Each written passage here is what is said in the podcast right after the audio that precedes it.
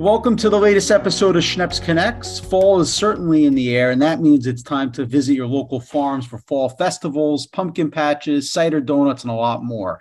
And New Yorkers who don't want to travel too far to the countryside can visit right here in New York City, Queens County Farm Museum, which showcases a 300 year history of agriculture as a way of life in New York City.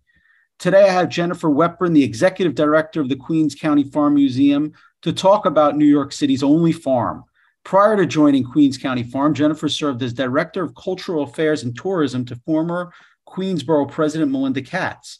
In nearly four years as executive director, she has expanded the farm's programming capabilities, increased visitation, and showcased New York's agricultural roots. A champion of the arts and culture, having previously worked at the Louis Armstrong House Museum in Corona, Queens, and the Queens Theater, Jennifer continues to promote the farm as a sustainability staple for the city. So, Jen, great to have you here. Thanks so much. Thank you for having me. I'm so excited to connect. Absolutely. And, you know, I, I didn't even realize myself that Queens County Farm recently celebrated its 325th anniversary. Is that right? Yeah. Isn't that an incredible milestone in New York City? Our data goes back to 1697 huh. and it has been continually farmed since then. It's quite an incredible accomplishment as New York City grew around us. So, talk about how the farm promotes healthy eating and sustainability. Well, we have a robust education programs for students of all ages, or I should say, learners of all ages. Obviously, we have our iconic school to farm education program that brings New York City students and students from all around the region to our site to connect with nature and farming and agriculture. And Queen, Queen's Farm is a regenerative farm. So we really talk about the life cycle of the farm and how you start with a seed and end up with your food and then it goes back into compost. And we also have adult education classes as well. So it's really program that we've developed over our long history since the 70s, and um, we get people from all over to partake in it. Love it. And, you know, I, am I'm, I'm happy that we're able to connect right here in the beginning of September because the Queens County Fair, the annual event, is from September 9th to the 11th. So maybe you could share some of the highlights of, of what people could expect.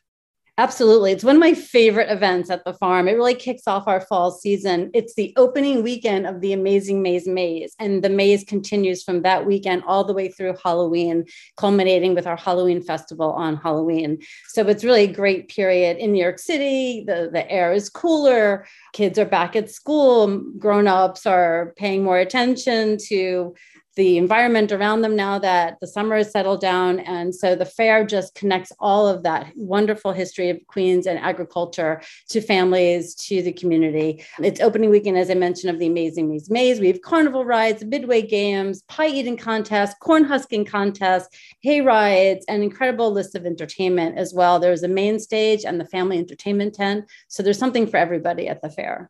And I assume it's a ticketed event. Like, how do people find out like information? It is queensfarm.org. You can buy tickets at queensfarm.org. Yeah, I mean, you really have to see the corn maze to recognize it is a real corn maze. Yeah, nearly three acres. It's a lot of corn. It's really hard. Sometimes I find it very challenging. Some of our younger visitors zip right through that really fast. I think they're fearless. It's a wonderful puzzle. It's engaging. This year, the maze is a Georgia O'Keeffe for the first time. It may be the first time Georgia O'Keeffe has been imagined in a corn maze in this wonderful country of ours. So we're thrilled to be able to connect and share that program with the O'Keeffe Museum in New Mexico. They're our program partner on the maze. So very exciting opportunity here. The maze not only is the challenge of working your way through the corn stalks, but there are clues and a game board and a puzzle. So there are layers of challenges built in for those that really want to experience the whole effect of the corn maze. That's fantastic. Is it going to be overlapping the US Open this year? I don't know. I don't work for the US Open. I don't know when the US Open ends. I'm not sure. Yeah, I was just there uh, last night, and you know, it, it's amazing what happens right there in the park. You know, it's incredible how much traffic it gets, and you know, how, what an international destination Queens becomes. It really, well, yeah. I'm obviously, as you know from my background, I love Queens. There's so much rich culture and history here, um, and food. You can't go wrong with the food in Queens. Um, you shouldn't be eating anywhere else in New York City but Queens. So I hear that there's a new education center coming to the farm, and I'd love to hear kind of what people can expect or what the vision is for it.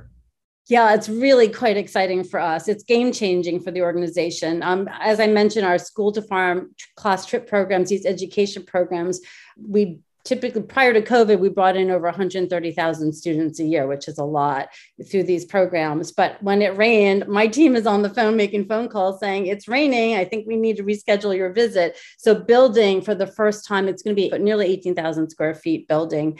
And it really will help us expand capacity, continue to serve the public, enrich all of the great programs that we already do now, and give us an opportunity to grow new ones. As you know, I like farm puns. We raised $26 million with thanks to our friends in government, the mayor's office, Department of Cultural Affairs, borough president, Donovan Richards, and obviously our friends in the city council, spearheaded by Linda Lee, of course.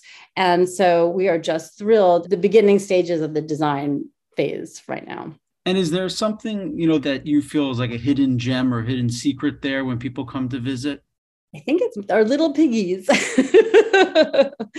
that I mean, the, the farm uh, has been known for. You know, this year it's the 39th year of the Queens County Fair. We just had our 40 first year of the Thunderbird American Indian Powwow. So we've been presenting iconic programming for decades now. But our little piggies, we have two little heritage breed pigs, and they're just adorable. Their names are Pumpkin and Spice. Halloween nice. is their birthday, so it does tie all back into our, our fall theme. And they're just so small, but not small at the same time. I think of all the New York City residents, they might have been the most happy this summer. They had these luxury mud baths on the farm. Our littlest visitors who are stand as tall as they do, you can see them really up close lying in the mud. And I think it's a really great experience for families to see that. What other animals can people expect to see at the farm? We have steer, we have goats, we have sheep, we have hens, and we have alpacas. We have our annual sheep shearing festival in May. And again, that really is an opportunity for us to connect um, the public to the life cycle of the farm and show what happens why it's important to take care of our animals, pay attention to the environment, to be as sustainable as possible, and just have a nice time connecting to all that at the farm. Talk a little bit about the pumpkin patch because I know that's a hugely popular thing for families to be doing. Absolutely. It's one of my favorites. And um, coming out of COVID, you know, we had been open. I think we closed in mid March, around the 13th or so in 2020 due to COVID, and uh, was an early organization that was able to open because we are an outdoor site and we opened yeah. on August 2nd that summer. But we had uh, socially distanced our corn maze, which was interesting project, uh, pumpkin patch, all of the different activation points outdoors on the farm. And one of the things that came out of that growth period for us, because it was a growth period, even though it was, we were forced to face many challenges, we really did grow and it was that previously the corn maze was open on Saturdays and Sundays only in the month of October, but the crowds came, people were looking for to connect and, and have some enrichment outdoors. And so the corn maze is now officially open October 1st through the 31st for the entire month every day because people want to buy pumpkins every day of the month sure. of October. So why not come on down to Queens Farm and enjoy it? We have food trucks, we have a beer garden. There's lots of opportunity to really relax and enjoy yourselves and, and get those prize fall pumpkins. And you're right off the Grand Central, right? I mean, I guess if you can give people like a vision of where you guys are located exactly, right off Little Neck Parkway and like between the Grand Central, right? That's right. Queens County Farm Museum, 47 acres of farmland in Queens, like nothing else happening like that in New York City. We're just south of the Grand Central Parkway, right before it turns and it goes into Nassau County. So it's really the Queens Nassau border. The Q46 bus comes up Union Turnpike. So that is a way to get to us on mass transit. And we're not far from two Long Island Railroad stops, both south and north of us as well. And it's never too early to plan for Halloween. So, what do you guys have planned for Halloween? We have our annual, that's a really great point because we have our annual Halloween festival. And no matter how much we really try to expand capacity, it sells out really, really fast. So, I do encourage anyone who wants to plan for Halloween to do, scoop up those tickets really soon. That's great. You know, listen, it's really a crown jewel in Queens, and to be able to have so much open space, and and really for people that you know can't get to farms that are you know on the countryside or out east on Long Island or New Jersey, you know, it's a fantastic option for adults and, and, really families. Yeah, that's a really great point because for so many of our younger visitors, it is their first visit to a working farm and maybe their only visit to a working farm. And Queens County Farm Museum is free admission 354 days per year, which I think is really important. So all of October, except for the Halloween festival, is free admission. You can pay for programming like the maze or do other things or buy your pumpkin or just enjoy the grounds. It's open and accessible. And I think that's really important to mention. As much as these great ticket events are a lot of fun and really interesting, so is our site the rest of the year and enrich lives and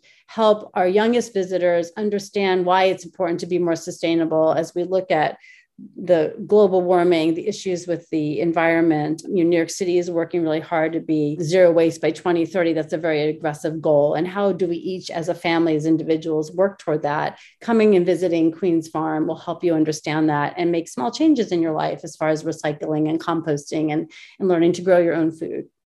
That's fantastic. What about relationships with any schools in the area? Do you guys work directly with any of the schools? We do. Again, prior to COVID, the class trip programs hadn't been are just coming back online in full force. It seems this fall, which is fantastic for Good.